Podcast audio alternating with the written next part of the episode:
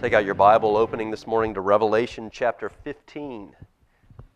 Revelation chapter 15, and my earnest prayer this morning as we've sung that song just prior to this message is that to whatever extent that is true, my Jesus, I love thee right now.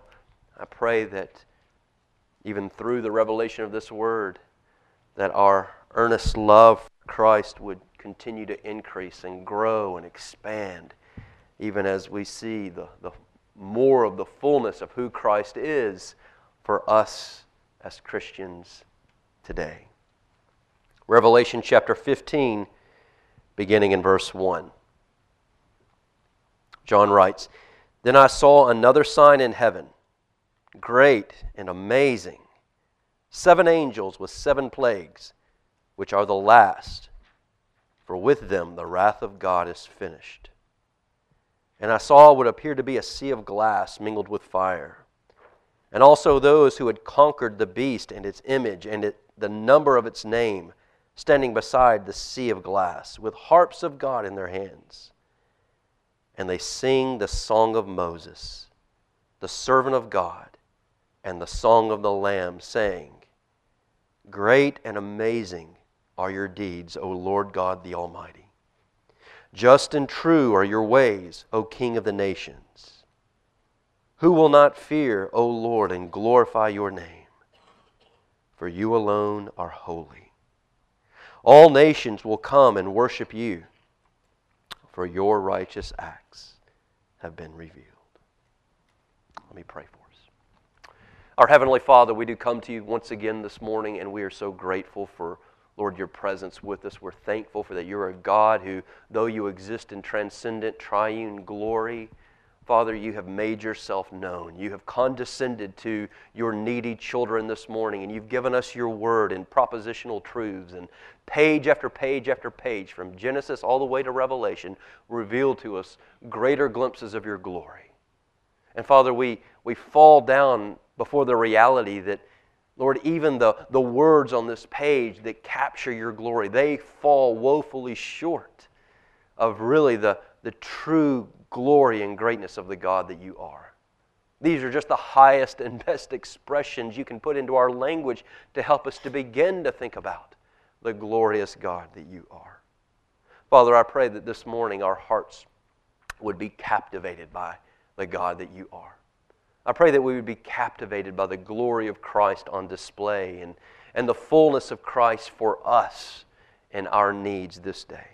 Father, open our eyes to see. If there be anyone here today, Lord, who's never seen Christ, never seen him as he is, in his fullness of glory, in his redemptive work, in his kingship upon the throne, and never understood that, that Christianity is Christ, loving Christ supremely treasuring Christ supremely, living daily unto Christ. Father, we pray that today the Spirit would do what only He can do and opening those hearts and lives. And for those who are true believers here in the room, Father, we pray that you just continue to enhance and grow our love for Jesus. Lord, help us to understand that Christ is enough. Help us to turn away from all else. Help us to, to, to stop any drift that could be occurring in our lives, in our hearts, causing us to, to drift away from Christ. Today, Father, may we return in repentance and faith that Christ is enough. So, Lord, we love you. We thank you. We thank you for this word, and we pray it would have its intended effect upon our hearts. In Jesus' name we pray. Amen.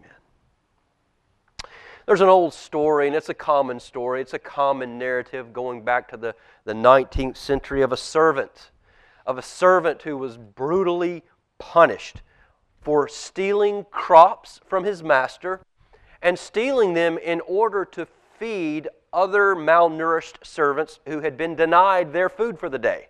They had not gathered up their quota of crops, and so the punishment was they didn't eat. And so this servant took it upon himself to go and steal some of the master's crops and go and feed the other servants. Well, the next day it was found out what the servant had done. And as you could imagine, the servant was severely and brutally beaten and was prescribed just a, an ongoing punishment to come because of his sin against his master. Well, rather than take that, the servant decided to do what others before him had done to run away, to not stay in that position. And so the servant did just that. Upon nightfall, kind of slid through the crops and took off. The servant ran approximately 15 miles, got away, and was just so overcome with exhaustion, just collapsed, fell down there. That was where the servant slept for the night. He awoke the next day, still a little bit fearful. When would they realize he's missing? When would they come? And so he continued his journey, continued. It got to be about midday, and all was quiet. And all of a sudden, the servant began to, to sing a song. He started feeling better, started to feel exhilarated, freedom, and began to celebrate. And then suddenly, that song was interrupted because in the distance, he heard the barking of bloodhounds. And they were getting near. Terror struck and he ran, saying to himself, knew it was too good to be true. I knew it was too good to be true that I could get away free. Sometimes salvation feels too good to be true. Sinners like us set free from our master, our flesh, our sin nature, from Satan, from the world around us, set free from our enslavement to these things, but Satan, our flesh, and the world is a master that's unwilling to let us go. And so he sends the bloodhounds out to draw us back. The bloodhounds of persecution, the bloodhounds of temptation, the bloodhounds of affliction to bring us back home, Satan wants his property back. The flesh wants its property back. The world wants us back. And in those moments where we feel the temptation, in those moments where we feel the persecution, in those moments, we, we are prone to think, I knew it was too good to be true. I knew it was too good to be true. And we've all been there at one time or another. Our text this morning is a remedy for that very thing. It's a tonic for that very circumstance, a sedative, if you will, to, to calm our anxieties, to calm our fears. When we daily hear the bloodhounds barking after us, temptation, Satan, the world coming after us, trying to pull us back away from the king. And that's what Revelation has been teaching us in chapters 12, 13, and 14. That the dragon and his, his, his beasts uh, are doing everything in their power to pull us away from Christ, to drift us away.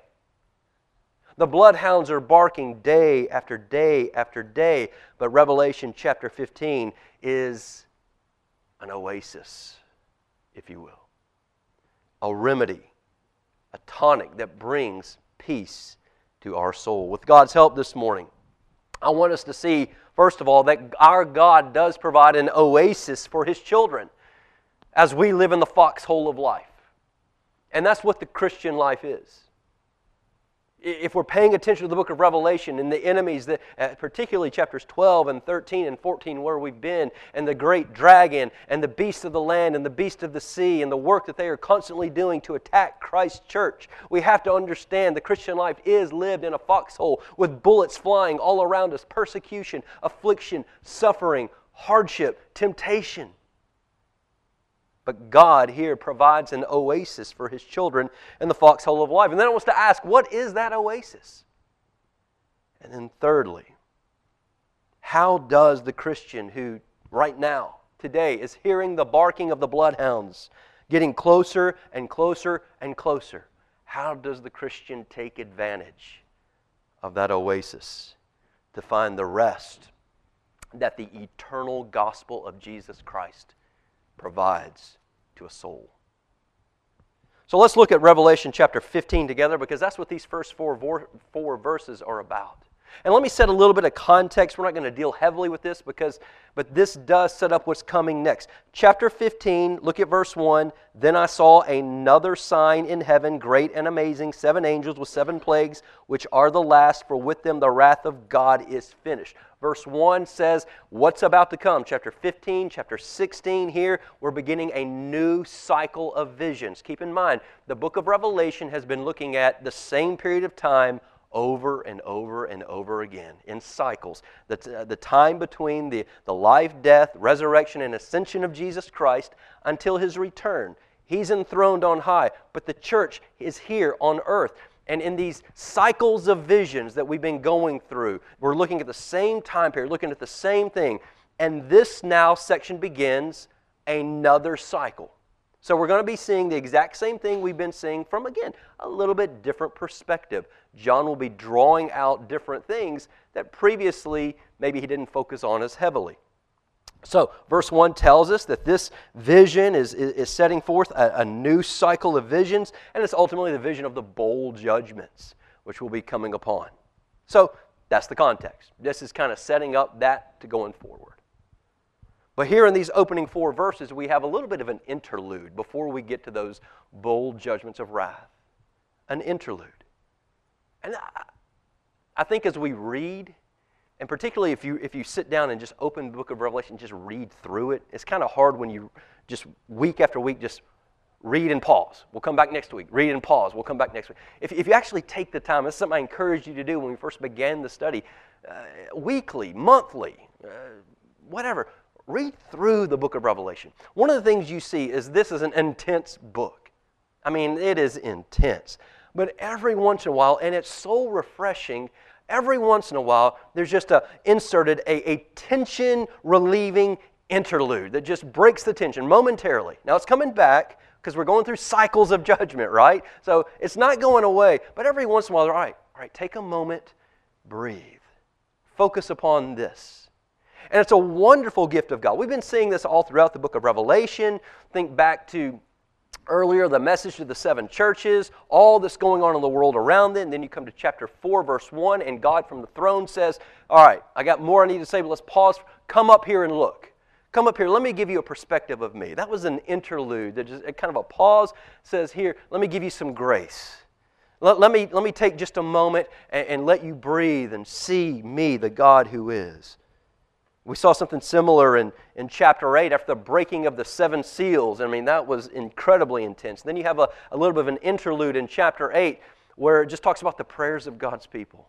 Maybe you remember that message. We talked about how, how God uses the prayers and mingles it with the work of Christ to, to make it a prayer that's appropriate to the Father. And it's just a time to rejoice that our God hears us. Our God hears his needy children. And yes, our prayers are often imperfect. We frame them in a very self centered way so, so often, but God himself takes it and fashions it, mixes it with Christ to make it perfect. It was just a wonderful, whew, just a break well, here in chapter 15, verse 2, God graciously gives us another breather. And if you've been with us the last couple of weeks, man, we need it.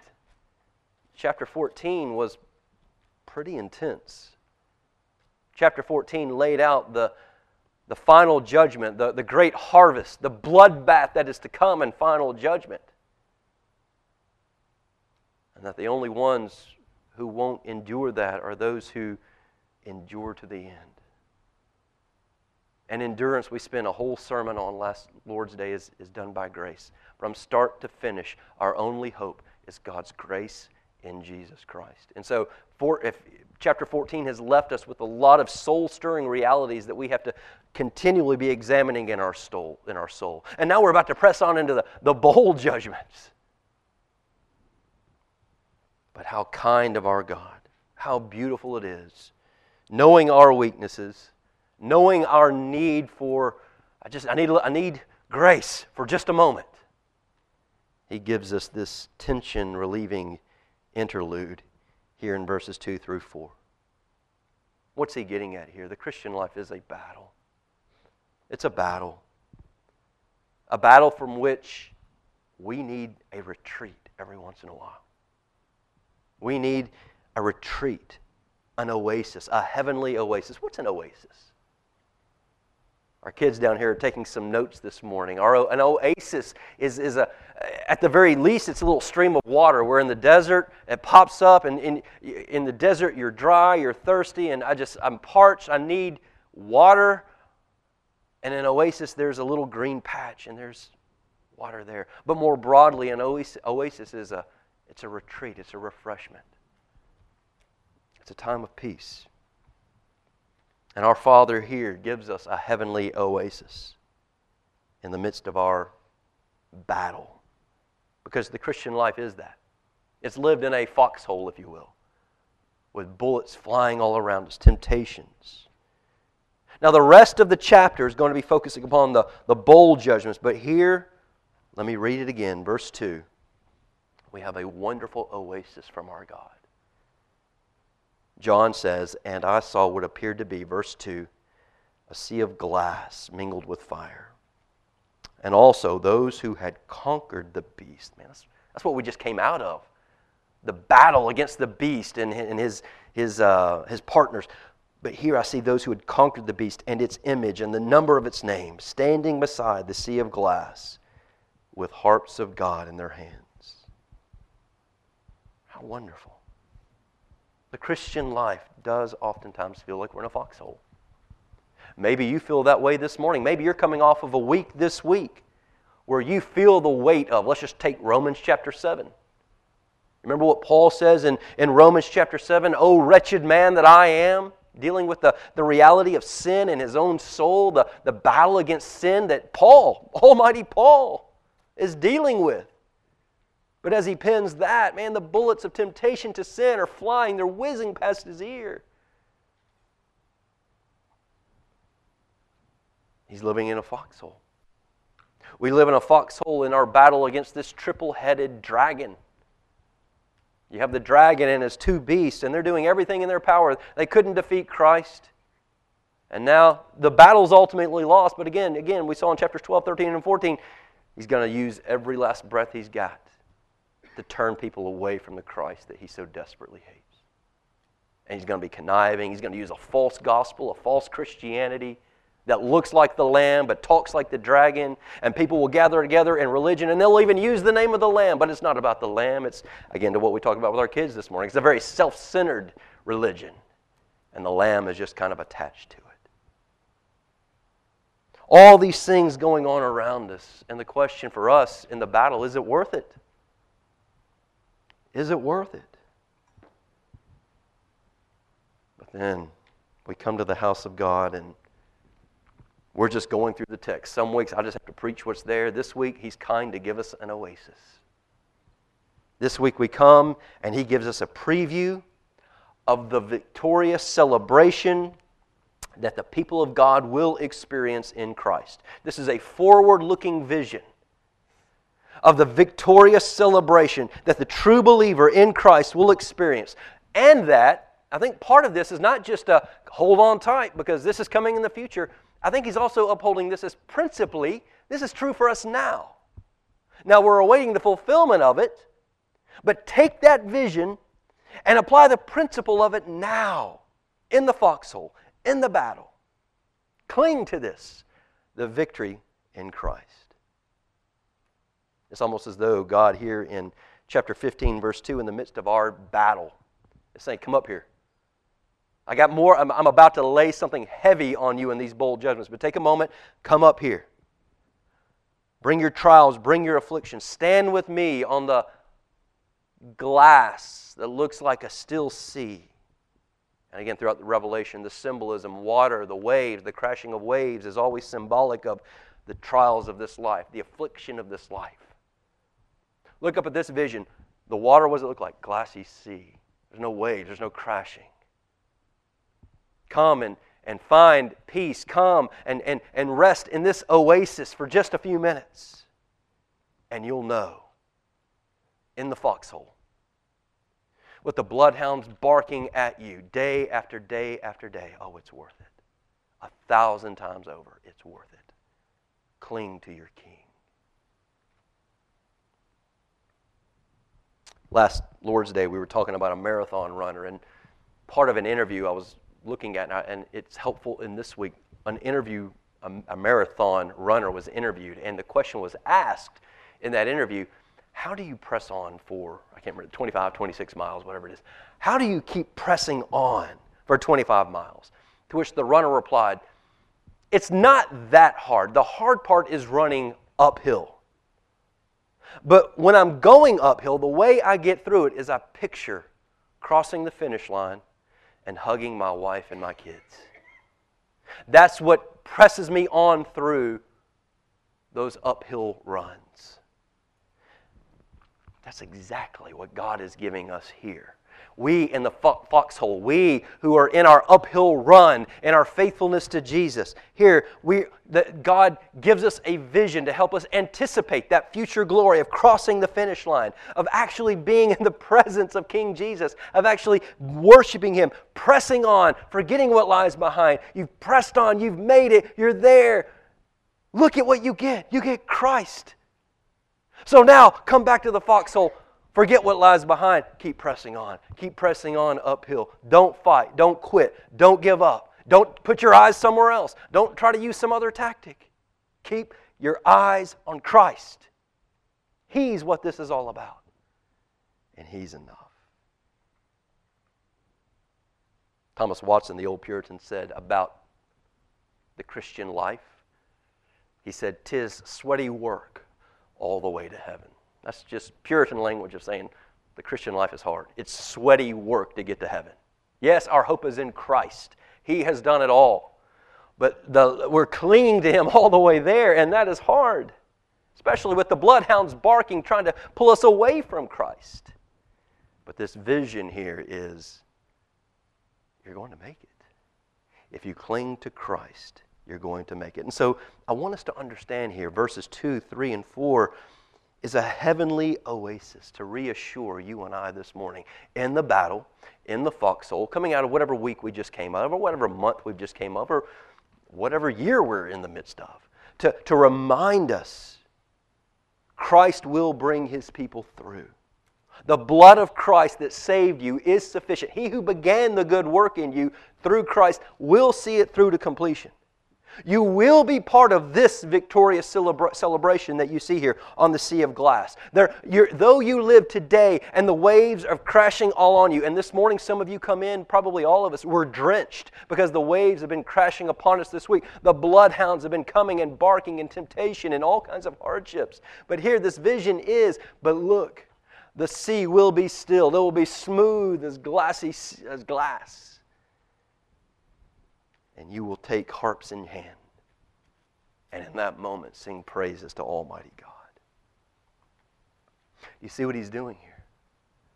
Maybe you, like even I, have tried to prepare yourself for worship today, and maybe this week you tried to do something, but you found yourself in a foxhole. You found yourself, the bloodhounds are coming and they're barking, and temptation pulling you away from Christ. The dragon, the world. And you're thinking, like that servant, knew it was too good to be true.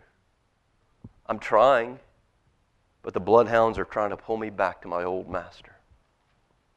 The vision here is look at Christ. Christ Himself said, Come to me, all who are weary and heavy laden, and I will give you rest.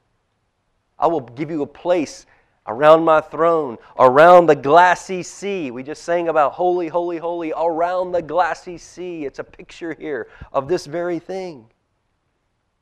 So, Christian, don't give up. We sang a song there. How firm a foundation, ye saints of the Lord. And part of the last line of the last verse. To those who are battling in the Christian life, and this is the reason I put this song in there, it ends this. To those who are fighting and battling, I will never, no, never, no, never forsake. That's what Revelation 15 is about here. He's provided all the grace that we need in the midst of our living the Christian life. So that brings us to the question. And the question being, well, what is the oasis? Uh, is, we, we need to dig into the text. The text is laying before us an oasis for the Christian in the foxhole to drink from. What is the oasis? Well, let's keep reading into the text. John sees this vision of the believers standing on the sea of glass. They have harps in hand. They're singing praises to the Lamb who sits on the throne. And John actually hears, he can make out what they're saying. Verse 3 And they sing the song of Moses, the servant of God, and the song of the Lamb. Okay, what, what does that mean? What, what does it mean they're singing the, the song of Moses, the servant of God, and the song of the Lamb? Well, it means they're some, singing something very similar to what we see in the Old Testament the Song of Moses. Where do we find that? Exodus chapter 15. In Exodus chapter, if you open your Bible to Exodus 15, you'll probably find something like at the, the heading above that, the Song of Moses. And that song comes on the heels of Israel being delivered from Egypt. They've been delivered from the Red Sea. And Pharaoh, the, the enemy, the great dragon, if you will, in the imagery, the dragon and his beast, has been drowned in the Red Sea. And so now the people of God are standing on the other side of the Red Sea and they're celebrating with what is titled the Song of Moses. And what, John, what is happening here in this vision is there's a parallel being drawn between the victory of God's people in crossing the Red Sea by God's grace and the Song of the Lamb, where God's people are redeemed, saved from their Red Sea experience. They're bondage to Egypt, bondage to sin, bondage to Satan, bondage to the world, right? The bloodhounds who are barking, they're singing, Christ has done it. There's a parallel here when these two things are being paralleled together. So, what is the Song of Moses? Just quickly, just kind of Exodus chapter 15, verse 1 says this Then Moses and the people of Israel sang this song to the Lord, saying, I will sing to the Lord, for he has triumphed gloriously. Well, just for a moment, what has he done? What is the glorious triumph there? Well, you can go all the way back to the beginning of Exodus. You have Moses sent by God to the slave master, Pharaoh, and says, The Lord says, Let my people go. Pharaoh replies to him, I don't know who the Lord is. I have no idea. Why, why in the world should I listen to him? The Lord means nothing to me. I'm not letting go. And so, I'll kind of fast forward a little bit. Ultimately, God broke his fingers. God said, Let my people go. He said, I'm not doing it. I'm holding on with my 10 fingers. Fine, I'll send 10 plagues. I'm breaking every one of your fingers, and I will take what is mine. Plague by plague, until the last finger's broken with that tenth plague, the angel of death coming and killing the firstborn in Egypt, everyone that doesn't have the blood on the doorpost. And in that moment, he who once said, I don't know the Lord, I don't have to do what he says, I will never let go, this people go, according to the wishes of the Lord. Oh, he let them go. He let them go. And in fact, he said, Take them. Get out of here. Be gone. So Israel, after 400 years of captivity in bondage, was set free. They were able to leave Egypt, and they were led by a pillar of cloud by day and a pillar of fire by night, right? And that was God leading them through the wilderness, taking them out of Egypt to where He intends to take them, the promised land. And in the providence of God, they've never felt so happy before. They're singing and celebrating. They're, they've got their freedom. Under the cover of night, they leave and they've gotten away, singing praises to God. And then they hear the bloodhounds barking.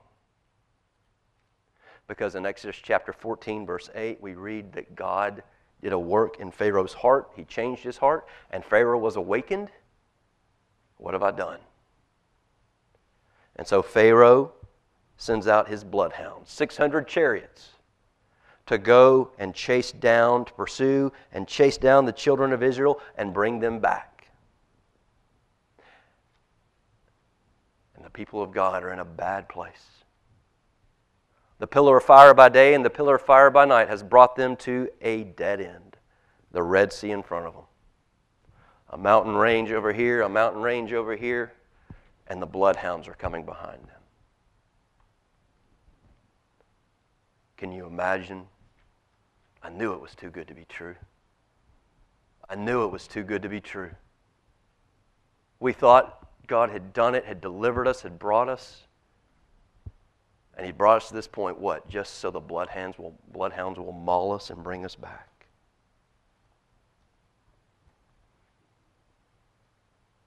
The reality is that's a picture of the Christian life for many of us.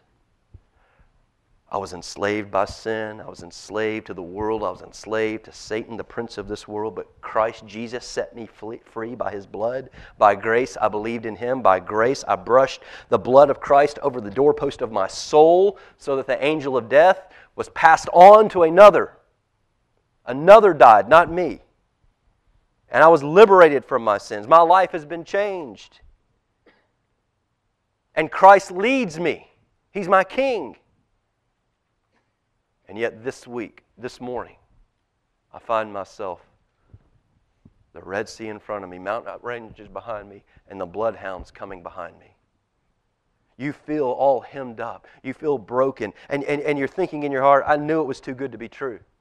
I mean, we can talk on Sunday mornings about the blood of Jesus Christ, but week in and week out, practically in our soul? Do we not feel the, the presence of the dragon and his beasts and the influence and all that we've been foretold that he's doing in the world to Christ's church to pull us away from Christ? Do we not feel that? And do we not, with that, question is it real? As I give way to sin, as I give way to the bloodhounds, as I do at times drift to become more worldly, as I do oftentimes compromise, do we not ourselves say, I knew it was too good to be true? Christ couldn't possibly redeem one such as I. The comfort of Revelation 15 is that, we'll go back. What did God do for Israel when they were in that very situation? When they were hemmed in on all sides and the, the enemy was attacking. What did God do? Did God abandon them? Did God say, Well, sorry, tricked you? No the Spirit of God blew a dead gum hole in the Red Sea. So powerful that the, the dry land was underneath it. They walked through, and then once they get across, if he blew it, he inhaled and let it all come back down as Pharaoh, the great dragon, and his beasts, as the bloodhounds chased them down. The waters, which stood like walls for Israel to pass, came crashing down upon Pharaoh and upon his bloodhounds.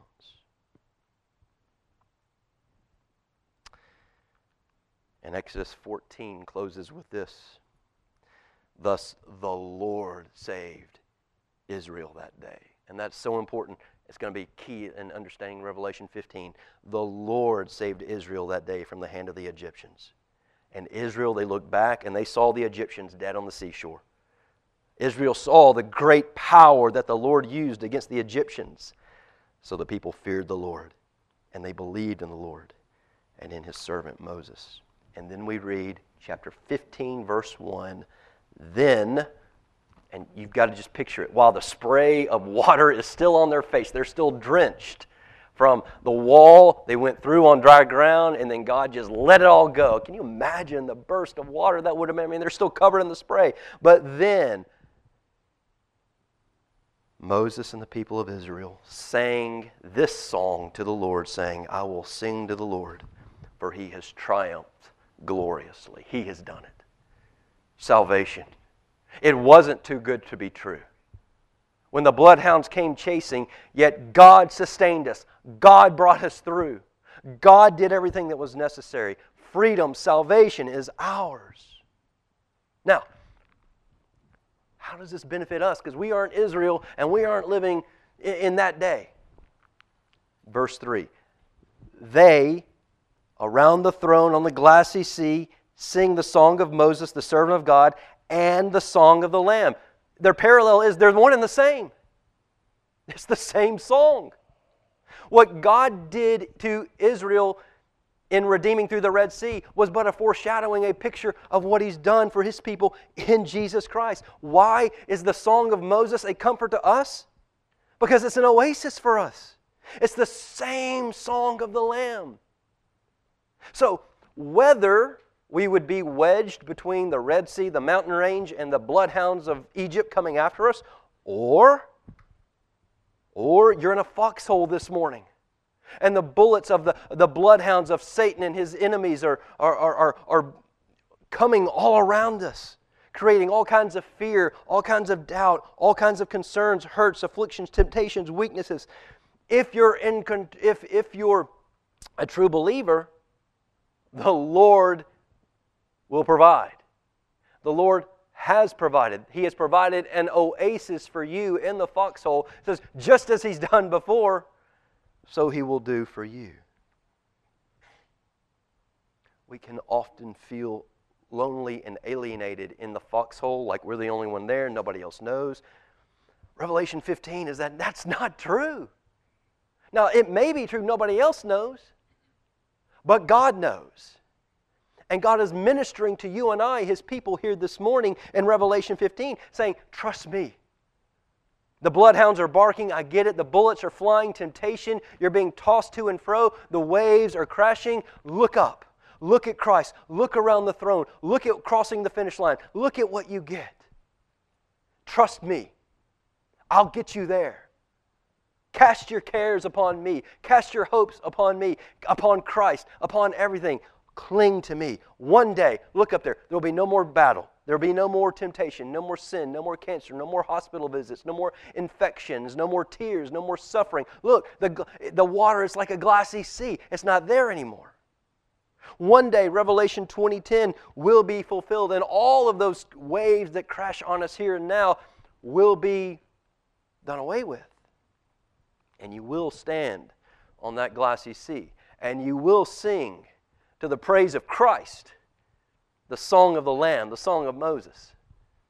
Because when it felt like day after day after day, it was too good to be true. Maybe, just maybe, the bloodhounds will cause me to drift away from Christ. God says, I've given you everything you need. Drink from the oasis. What is the oasis? It's Christ. The oasis is Christ.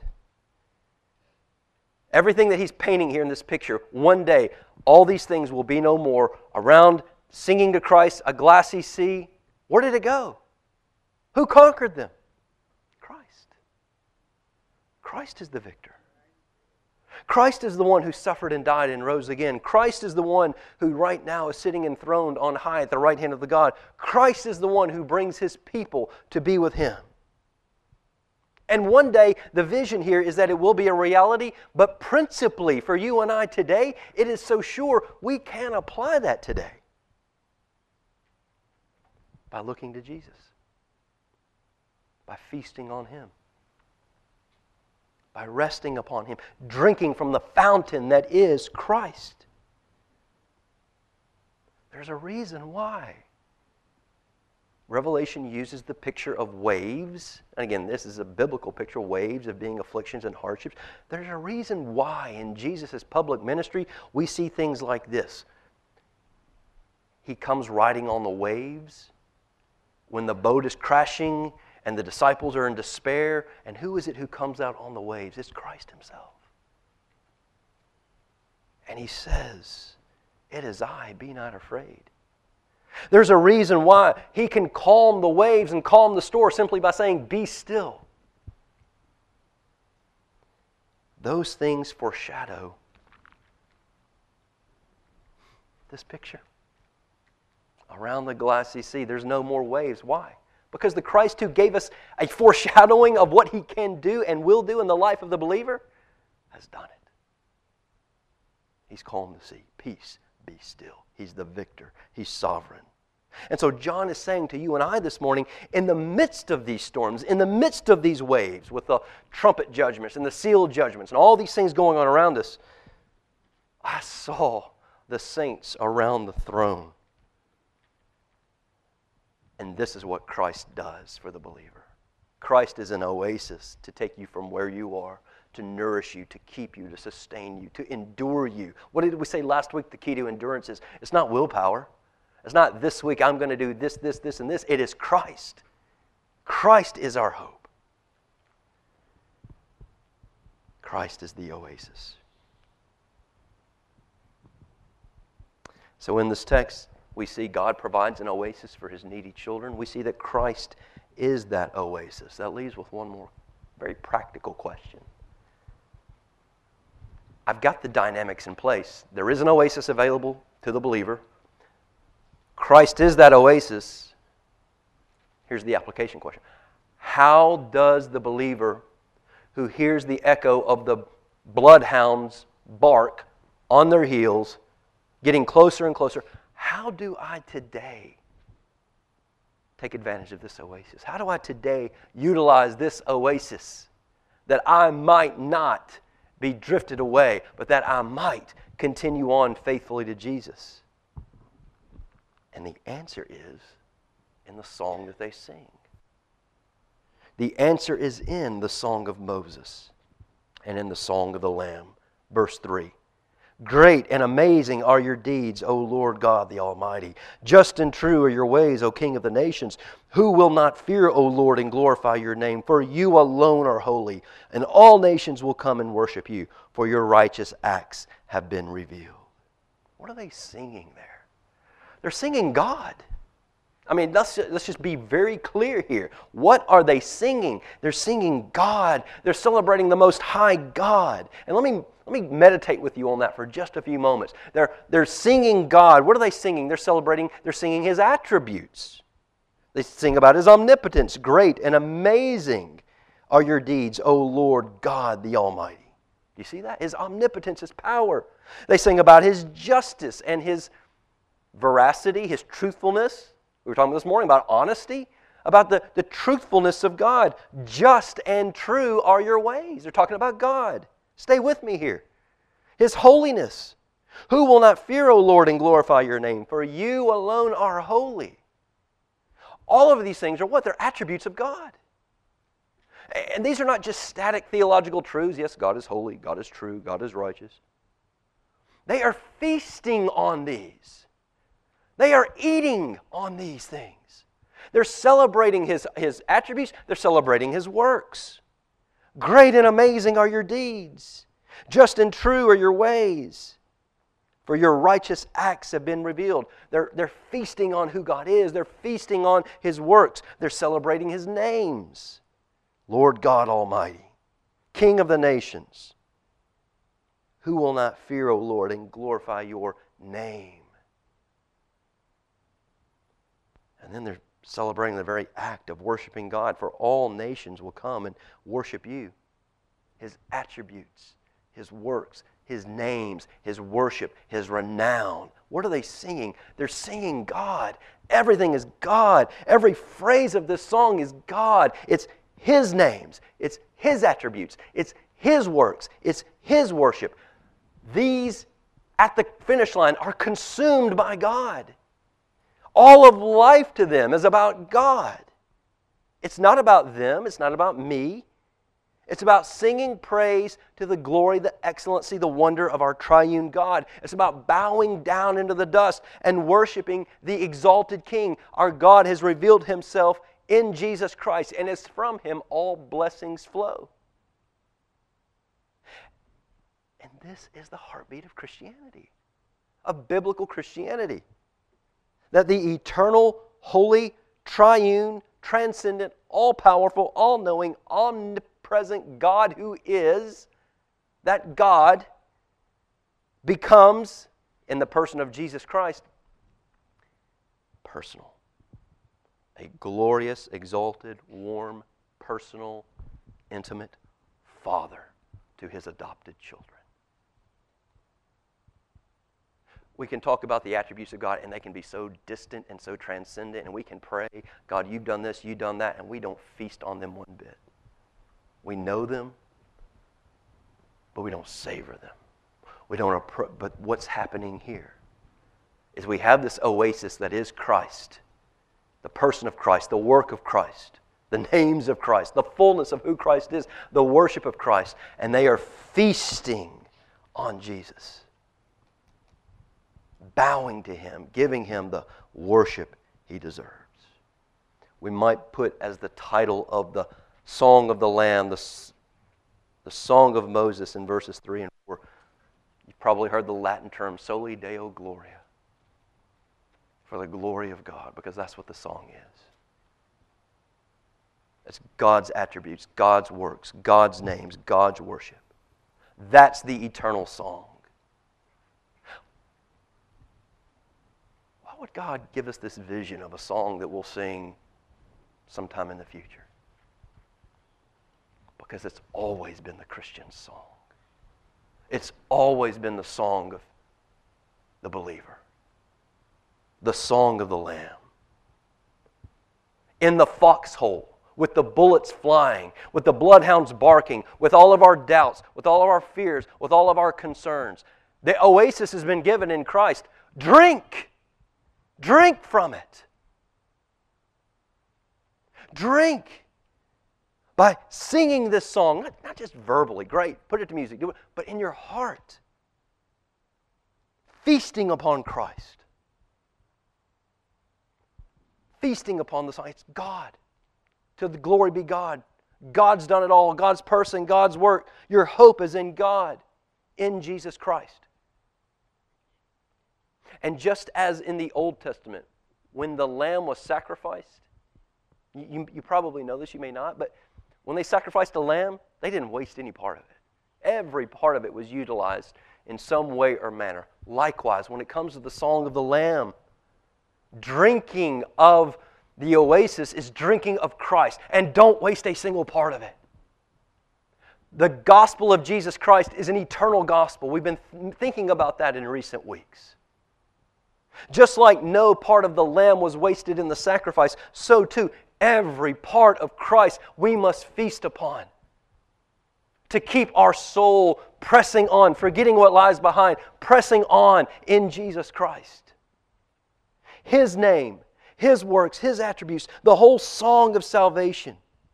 In the foxhole, meditating on Jesus this morning, that is the answer. In the foxhole, with the bullets flying, with the bloodhounds barking, with your questions, with your concerns, with your doubts, with your weaknesses, with your failures. Look to Jesus. Meditate on Jesus. Feast upon Jesus. Drink. Drink. Don't waste any of it because Christ Jesus was not just for, you know, about 33 years on earth. Go to eternity past.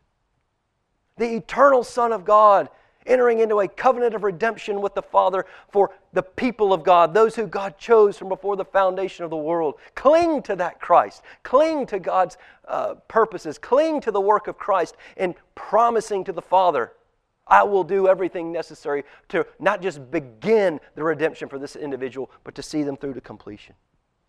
Read the Old Testament. Jesus himself said in Luke 24, it was all about me. All of it was about me. You can go to any Old Testament passage this week, open it up and drink, and prayerfully, I'm not saying it comes to us intuitively, but prayerfully, God, open my eyes to see Christ, to see how this opens up Christ, because I'm in the foxhole and I need my King, and He's more than just 33 years on earth and then a cross and He dies and, and raises again. There's, there's, there's a fullness of Christ that's on display there that I so desperately need his incarnation, his miracles, his obedience. Go to Gethsemane. Some of us in our Looking Unto Jesus study, we spent all Wednesday night just focusing upon Gethsemane, looking unto Jesus in Gethsemane, and seeing the fullness of who Christ is and what is taking place there. Go to Gethsemane. Go to Golgotha. He endured all of that for a sinner like you. Go to his resurrection. Go to his ascension. Go back to the book of Revelation, his kingship on the throne. Go and review everything that's been told to us about Jesus and drink.